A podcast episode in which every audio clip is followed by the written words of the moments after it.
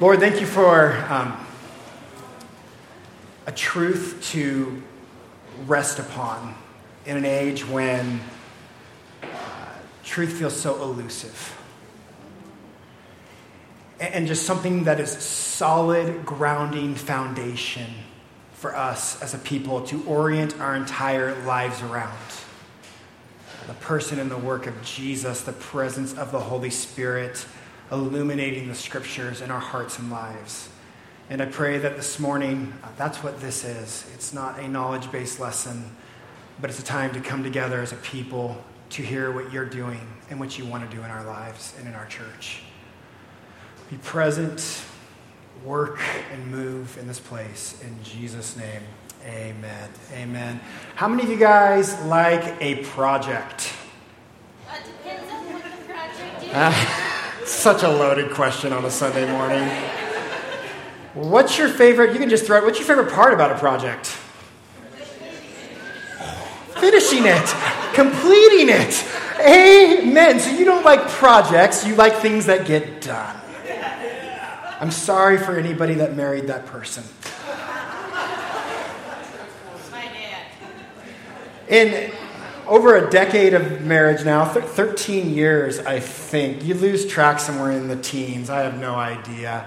Um, my wife and I have bought and sold, I think, around five homes, and there are two homes in particular in my life that stand out. One of them is as old as dirt, uh, older than all of you. It was built in 1906. Uh, not only was it built in 1906, but it was um, larger than any American family needs to live in. I mean, the thing was like 3,000 square feet of project. 3,000 square feet of project. And my wife walks in to a house like this, and I'm just going to be honest, and she's like, oh my goodness, the character. She just. She just got done, you know, watching the latest Chip and Joanna, and she's like, all the potential, and she's walking around. And I'm going to let you guys in on a little secret. Uh, when we looked at this house, um, I knew it was out of our budget, but I had to appease her. Like to show her I was going to give it a shot. So I'm like, yeah, babe, all the things we can do in this place. That can come down, that can come down, and we can do that. Fully knowing this was, you know, years ago, that there's not a chance on earth uh, that they would accept an offer of almost 80,000 less than what they were asking. Um, they did we were sitting at Terrebonne Depot after church, and at that time, uh, a good friend of ours, Scott Cruikshank, who we did some uh, real estate work with, he texted me, and I went, "Oh no." She's like, "We didn't get the house." I'm like, "No, the other thing." when I say a project, um, we most of the rooms didn't even have heat running to them; they they froze on the inside. This thing was a project. Now, um, if you know me, I don't like projects. I don't like, especially unfinished projects. And this house, all it was, was an unfinished project. And she didn't help. I'd come home and there'd be, I'm not kidding, a sledgehammer through a wall. Be like, what's going on? She's like, I wanted to see what was behind it. If we could move it. There might be shiplap. there was in some of it. And also, like newspaper from the 20s that was used as insulation for the house. And like, we're going to put our kids up here and they're going to sleep in this room now that has newspaper insulation. And, and this house, not, not kidding, just everywhere I looked, it was unfinished project. And unfinished projects aren't the worst, especially if you have the means, which we didn't always because we bit off more than we could chew at times, or the ability. Uh, my contracting abilities came from YouTube. so, so they did not exist until I moved into this house and started putting things crooked up. That's just the way life is, okay? So that's how it went. And we lived in this unfinished project, and I found it to be at times um, frustrating, exhausting uh, to the point to where I would just kind of want to go in a different room, or like, yeah, you can get that big banner and we'll just hang it over the wall that has a huge hole in it, and nobody will ever know, and we'll put a band aid on it. And so, unfinished projects, um, they're rough. They're rough. And what does that have to do with Acts? Well, we're about to embark on an unfinished story in Acts. And the way in which Luke is writing, it's not like a, a, diary that he's writing to us, but he is giving us a historical theological narrative. Say that again.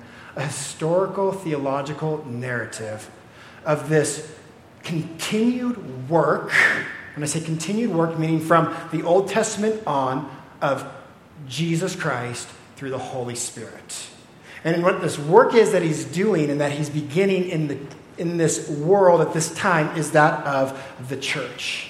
So as we look at Acts and we read Acts, we have to realize that we are being invited into an unfinished project.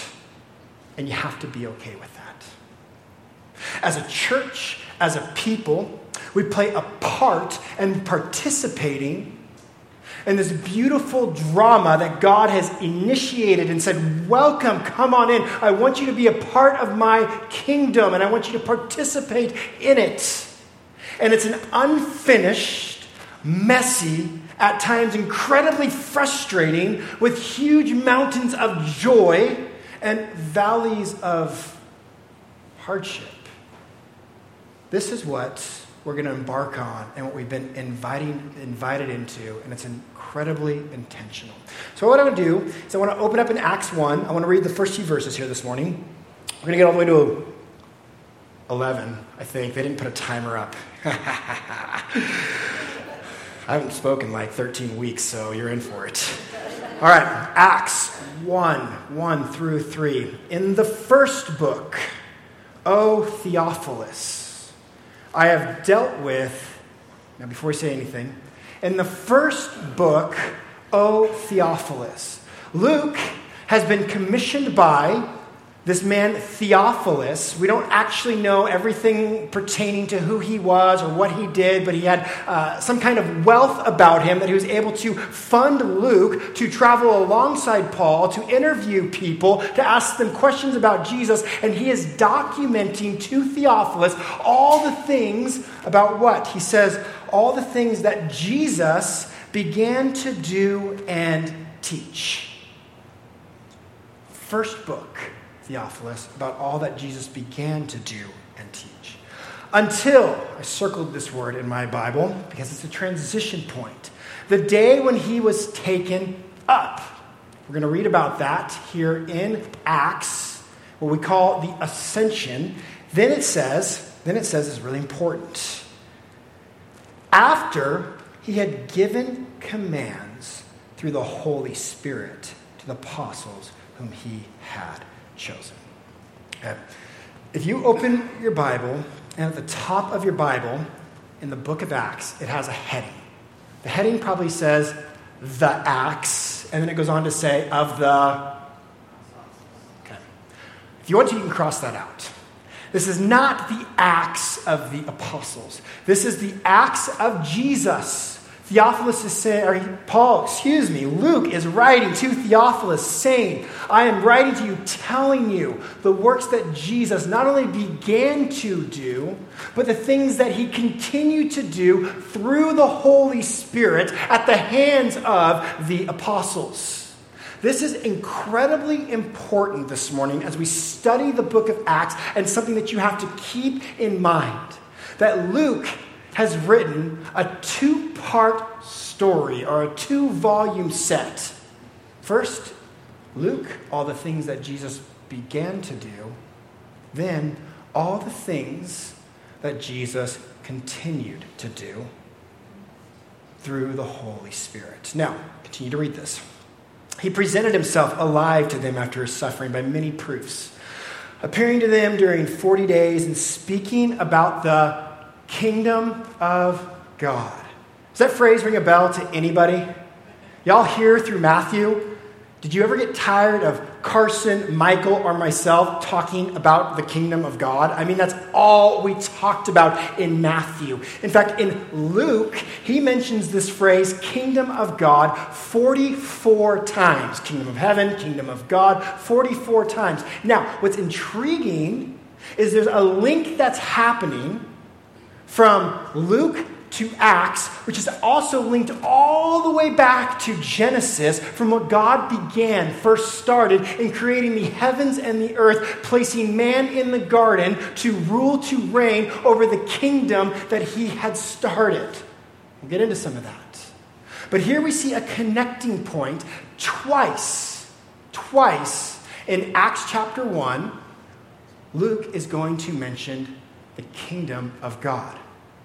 Twice at the end of Acts, Acts 28, he's going to mention the kingdom of God. Now, any good speaker or teacher who's worth their salt in anything, if they want to get a point across, they're going to tell you what they talked about.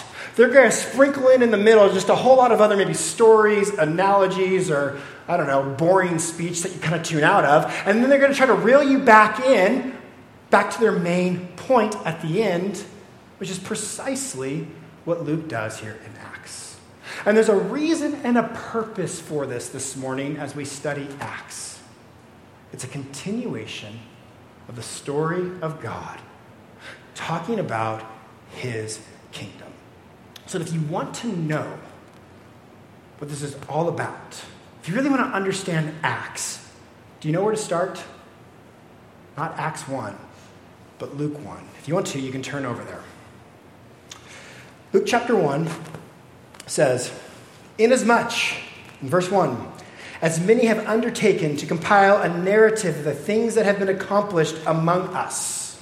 So, he's saying to Theophilus, this stuff that you're hearing about, this movement of Jesus, Luke is writing sometime after the death, resurrection, ascension, and probably much of what's already begun to happen in Acts because word has spread abroad to others about this Jesus.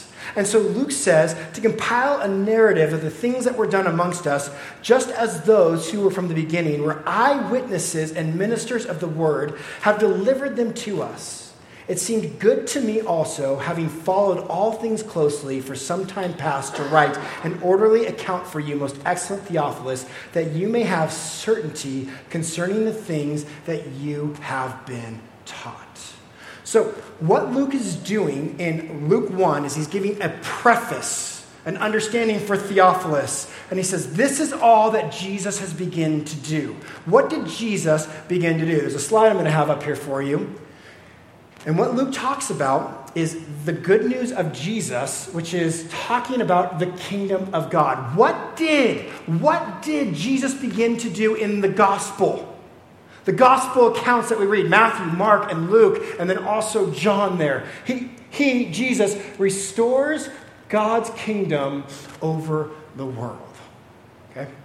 This was actually something the Israelites should have been participating in the Old Testament when you read their stories to be a light to all the nations, to invite people in underneath the rule of God. Ever since it was wrestled away or given away, when, like Michael talks about this word sin, we chose for ourselves to determine right or wrong. In Jesus, in Jesus, there's this restoring of God's kingdom over the world. Jesus called Israel to live under God's reign by following Him. This is happening in Luke. You can see distinct moments in which he's dealing with the Pharisees and the religious rulers and the high priests. And there's this call for Israel. He even weeps over them because they reject his presence, they reject what he's offering. But he's calling them to follow under his reign. Jesus then is enthroned as king through his death and resurrection. We looked at this in depthly as we looked at Matthew. We looked at this in depth as we have talked about the resurrection, but Jesus is then enthroned as we sing through his death and resurrection. And finally, repentance and forgiveness of sin should be proclaimed in his name to all nations, beginning with Jerusalem. This is where Luke kind of leaves us hanging in Luke 24. He says, You're going to tell this story. What is this story? I like how, I believe it's N.T. Wright puts it. This is the story of God become king in Jesus and how God brings a people unto himself. When we look at Acts, this is the story that we're talking about here this morning. Jesus' continued work through the Spirit his kingdom present, bringing people into it. Scot McKnight wrote The story is that in Jesus, God now rules. And God's kind of ruling is saving, rescuing, atoning, justifying, and reconciling. The cross and the resurrection redefine kingdom in all directions. Israel is not the same, obedience is not the same, love is not the same, peace is not the same, justice is not the same. Because of what Jesus has done, he's brought something entirely new in. Now, in Western culture, is new good or bad? It's good. We have been trained to think through great marketing tactics that new is really great. In fact, when the new one of these comes out, everybody's kind of like jonesing for it, right? No. Or when the new. it's because you've been taught very well, April. I still have a landline. Newness. I'm sorry. Newness. Newness in our culture is equated with good, with great, with progress, with the next best thing. We associate when we hear the new thing is coming to jump on board with it. However, in ancient culture, newness was taught to be looked at with suspicion. It was taught to be looked at with some kind of skeptical lens in which you actually question is this thing going to be good? Is it going to be bad? Is it going to help? Is it going to benefit us? We weren't, they weren't, pardon me, as quick to just simply accept something new into their lives. And this would make for a challenging aspect in this fresh work of Jesus because how many would have perceived what has just happened is something brand new is taking place. And I would prefer to talk about something fresh over something brand new. Why is that? Luke is going to painstakingly go to great lengths and efforts to connect the story of old, the God of Abraham, Isaac, and Jacob, to the work of Jesus and what he has done. And he's going to do a lot of work all throughout Acts to show us how this, this is a fresh work, a fresh wineskin, as Jesus talks about, rooted, rooted in the original story of God. It's why you get the speech of Stephen in Acts chapter 7. It's so long. And if you know your Jewish history, you're like, I've heard these stories a million times. Why is Luke pointing this out? He's making a point to all of his readers. This is rooted in the old, so listen up. This is God's plan, so hear me out. And there's going to be clues and hints all throughout this story as we read it in Acts of God's work. So let's read a little bit of it. In verse 6 of Acts 1, it says So, when they had come together, they asked him, Lord, will you at this time restore the kingdom of Israel? We're going to dissect this in just a little bit, but this was a huge hope, and it was a loaded question. All of Israel, those in the Jewish faith, were eagerly anticipating this throne to come up out of Jerusalem and it would emanate across the entire earth where the rule of God would be placed. And that their enemies from Rome and from Babylon and from everywhere else would be trampled out. And justice and grace and peace and mercy would be ushered in. That is one context in which people would be thinking about an established rule for Israel. And he said to them, It is not for you to know times or seasons that the Father has fixed by his own authority, but you're going to receive power when the Holy Spirit comes upon you. And you will be my witnesses. Where? In Jerusalem, Judea, Samaria, and to the ends of the earth. And when he said these things, as they were looking on, he was lifted up, and a cloud took him out of their sight. And while they were gazing into heaven as he went up, behold, two men stood by them in white robes and said, Men of Galilee, why do you stand looking into the heaven? This Jesus, who is taken up from you into heaven, will come in the same way as you saw him go into heaven. This story that Acts is continuing is continuing, as I said a little earlier, the story of God founded in Genesis. One in which God creates and he places humans to rule. They reject his rule, they assert their rule because they think they'd be better at determining right or wrong. This rebellion, this rejection of God and his way, then causes them to be cast outside of this garden or temple place in which God and man were dwelling together. And then you can read the ups and downs in the Old Testament of the narrative of God and restoring some kind of kingdom. And the question is, is what is this kingdom of God all about? So this week we're going to briefly just kind of rehit some points on kingdom. Next week we're going to have a fun little ditty section on the spirits. So that'll, that'll, be good. And then the week after that, we're going to look at the church and the kingdom and see some distinctions actually within that. But this idea of kingdom means there's a space and a place, right? A space, a land, and a place as well as a conduct, a culture, a way to be. Look, in America, you may or may not realize this, but you are in a space and a place, and you dress, talk, act, kind of look, and do things a certain way because of the law of the land, the rule that's come down, and then just culture influencing you, telling you this is right, this is wrong, you should do this, you shouldn't do Every kingdom to exist is going to have that kind of atmosphere. A place where there's land, physicality, right? Also a rule and a way to be. And God had initially set this up, reigning over humans who were to rule over the earth and to partner with us to rule. But everything went completely off when we chose for ourselves, and human flourishing ceased in a sense, was broken and harmed. Now, what this did was for the Israelites, it would set up something in their hearts this longing for his rule, his reign, his kingdom. And Jesus, his contemporaries, they knew, they knew that the Creator God intended to bring justice and peace to the world here and now. And so the big question was, when is this going to happen? So look at our text, and I hope this brings some clarity and excites us a little bit, and then we'll kind of close out with some final thoughts here this morning. It says, once again in verse 6, when they came together, they asked him, Lord, will you at this time restore the kingdom of Israel?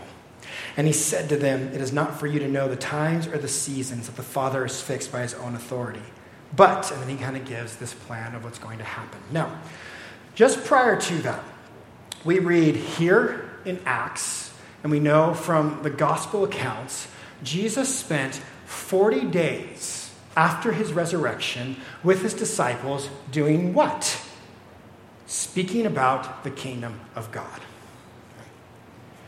If you had a 40 day class with Jesus, are you going to learn some things?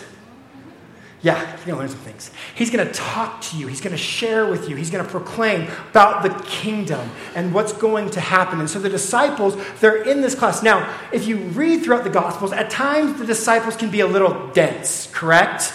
Like, um, hey, Jesus, these people don't want us in their town. You ready to call down fire or what? Like, is that, is that your plan? Oh, guys, no, you don't, you don't get it. You don't get it. And prior to this death resurrection of Jesus, I can excuse some of the disciples' behavior and knowledge level concerning the kingdom of God. But at this point, they have had 40 days where Jesus has done this primary thing, speaking about the kingdom of God. And so they look at Jesus and they're like, yeah, when are you going to bring this about? Now, there's two lines of thinking one that's fairly traditional, and one that I would never seek to fully leave or by any means minimize, but I want to give you a second thought process to just think about, to maybe cause your mind to go, oh, that's very interesting. The first idea is that the disciples, just quite frankly, still don't get the kingdom. Jesus, we're ready for you. When, when are, you, are you just here now setting up the throne? Are we ready to like grab the swords and conquer and take everybody out? Isn't that your way, Jesus? And he's like, oh, guys, was that my way just like 10 weeks ago? No, I was on a cross. I was dead and I resurrected, and I showed you a subversive kingdom. I showed you a completely upside down kingdom. I showed, showed you a new way to be. Is the plan all of a sudden just going to flip flop and change? And I speak of it in that term just to kind of like irk maybe some of us a little bit because it's like, well, yeah, why, why, would the disciples continue to think like that? Why are they even asking this question here and now? Or would it be okay to think about this question like this? Maybe you have a great leader. Maybe it's a coach, um, a political leader that you're like ready to get behind pastoral leadership, and they go, This is what we're going to do. And they lay out this amazing plan. What would your question be? When are we going to get started? Right? We're eager. When is this going to take place? When are we going to participate in this? When are we going to get involved in this? And what's really interesting when you read Acts, and the rest of Scripture for that matter, a lot of times it has a way of answering itself if you just pick up on the clues of the author who is writing. And I think this is going to be so important as we go through Acts to be detail oriented because what Luke is going to do is he's going to drop these nuggets right after they ask this question. And so you can look at it as kind of a question of ignorance if you want to today. Hey, when are you coming back? It's not for you to know the times or the seasons and like just Jesus is aloof and he's out. Or it's, hey, when are we going to participate in this? Not yet, but soon. Why, why would I share that with you guys? Well, Jesus says there's actually some things that have to happen. You're going to receive power from on high. What does that mean? The Holy Spirit has to come. Then he says, You're going to actually go be my witnesses, both proclaiming and living in a way that draws people in to who I am. And then he says, Where? It's going to begin from Jerusalem to Judea, Samaria, and to the ends of the earth. Now, it was very common thought in that day and prior that the coming of the kingdom would coincide with the coming of the Spirit. Now, as Western evangelicals not rooted in Judaism, we probably had no idea that that was even a common thought. That these two things would go hand in hand. Let me share some scriptures with you guys about this this morning. In Joel 2 28, it says, And it shall come to pass afterwards that I will pour out my spirit on all flesh. Your sons and your daughters shall prophesy. Your old men shall dream dreams. Your young men shall see visions. Even on male and female servants, in those days, I will pour out my spirit. Sounds familiar? It's because Peter does that. He shares that precisely in Acts chapter 2 in his speech about what's happening. Ezekiel 39, 28. Then he brought me to the inner court through the south gate. He measured the south gate as on the same size as the other. It is the side Oh my goodness, that is the wrong scripture. That was, that was chapter 40. 39, 28 through 29, chapter 39.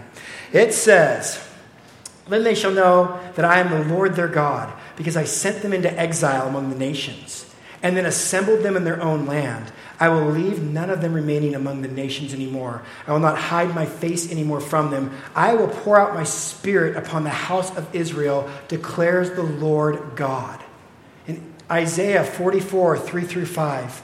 I will pour out on the thirsty land and streams on the dry land. I will pour my spirit upon your offering and my blessing upon your descendants. And finally, Isaiah 32, 15 through 20.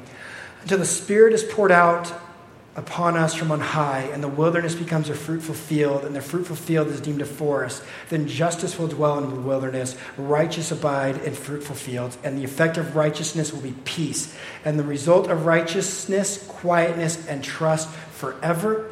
My people will abide in a peaceful habitation, secure dwelling, quiet resting places. It'll then be the forest for falls down, and the city will be utterly laid low. Happy are you shall sow beside all waters, who let the feet of the ox and the donkey range free. Ah, prophets, so weird. What are they saying? Well, they're declaring when the Spirit comes, the kingdom has come. Do, do you see that? And then what is actually being told to us here in Acts chapter 1 and chapter 2? Jesus says, Wait to receive power on high. And the Spirit comes. And then what are they to do? They're to witness and declare His justice, His mercy, His peace, His goodness, inviting people to be participants in His kingdom. We're seeing as Jesus, I think, would be showing us here the very fulfillment of with him has come the kingdom. And Luke is trying to reiterate this using Old Testament references and scriptures, saying this is happening now.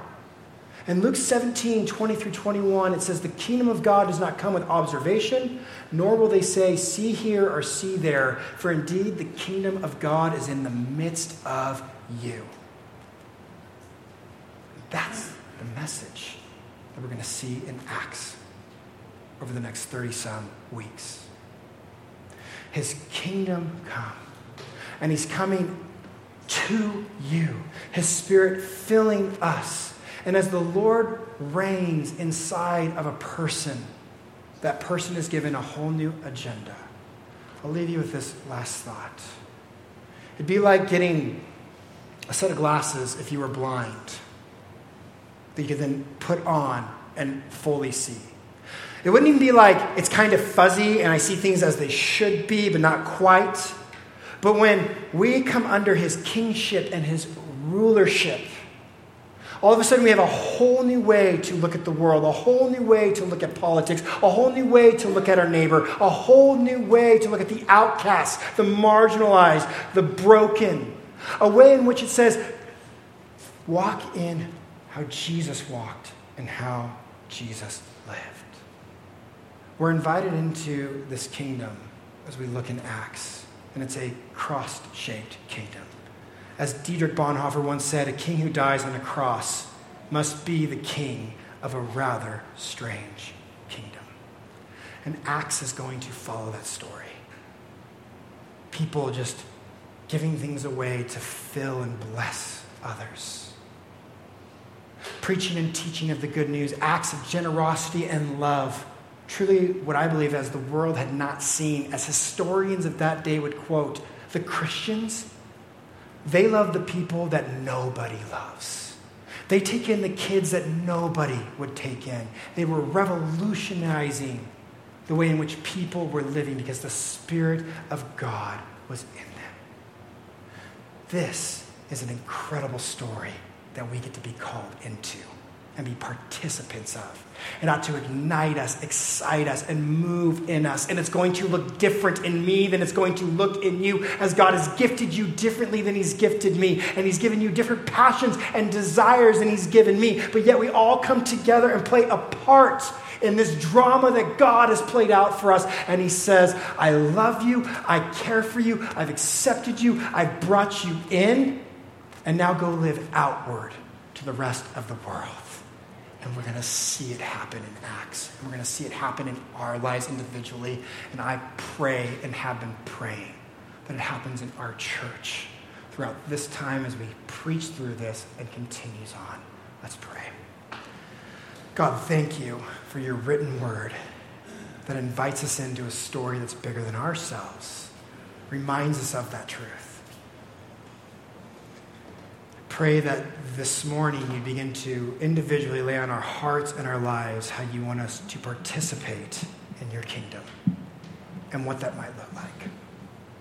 Be with us we respond to you in worship. In Jesus' name, amen. Amen. Before we sing some songs, just a couple of things. Um, one, one question I do want to leave you with. If you're a Christian, follower of Jesus, how is the Holy Spirit working in your life? To encourage kingdom activity. And if you don't know this morning, that's okay.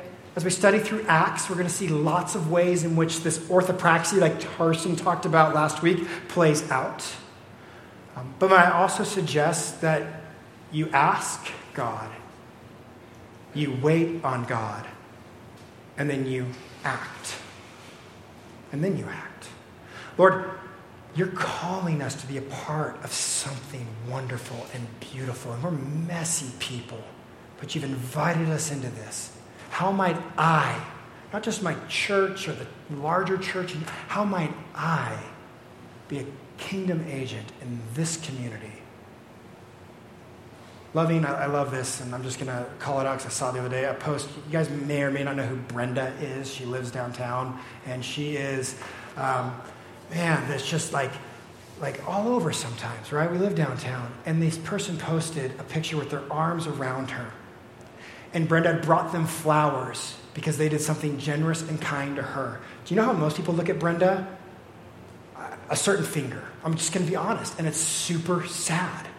And yet these people just showed love and generosity, and I saw a smile on Brenda's face that I've only seen a handful of times in my life. I just bring that out because she is a community fixture that people know about. And how we treat her is kind of like this hope somebody loves her. I want to see people from our church going, it's us that are going to love her. It's us that are going to care for her. It's us that are going to go and care for those that are outside of and weird and awkward and we just don't get at times. And it's going to be us that love in that way. You don't have money? That's fine. You don't need it. Love them, care for them. I have a lot of other musings I'd love to share with you from my time away. I'll be able to do that over the next few weeks. But I want you to be creative in how you invite people into this story.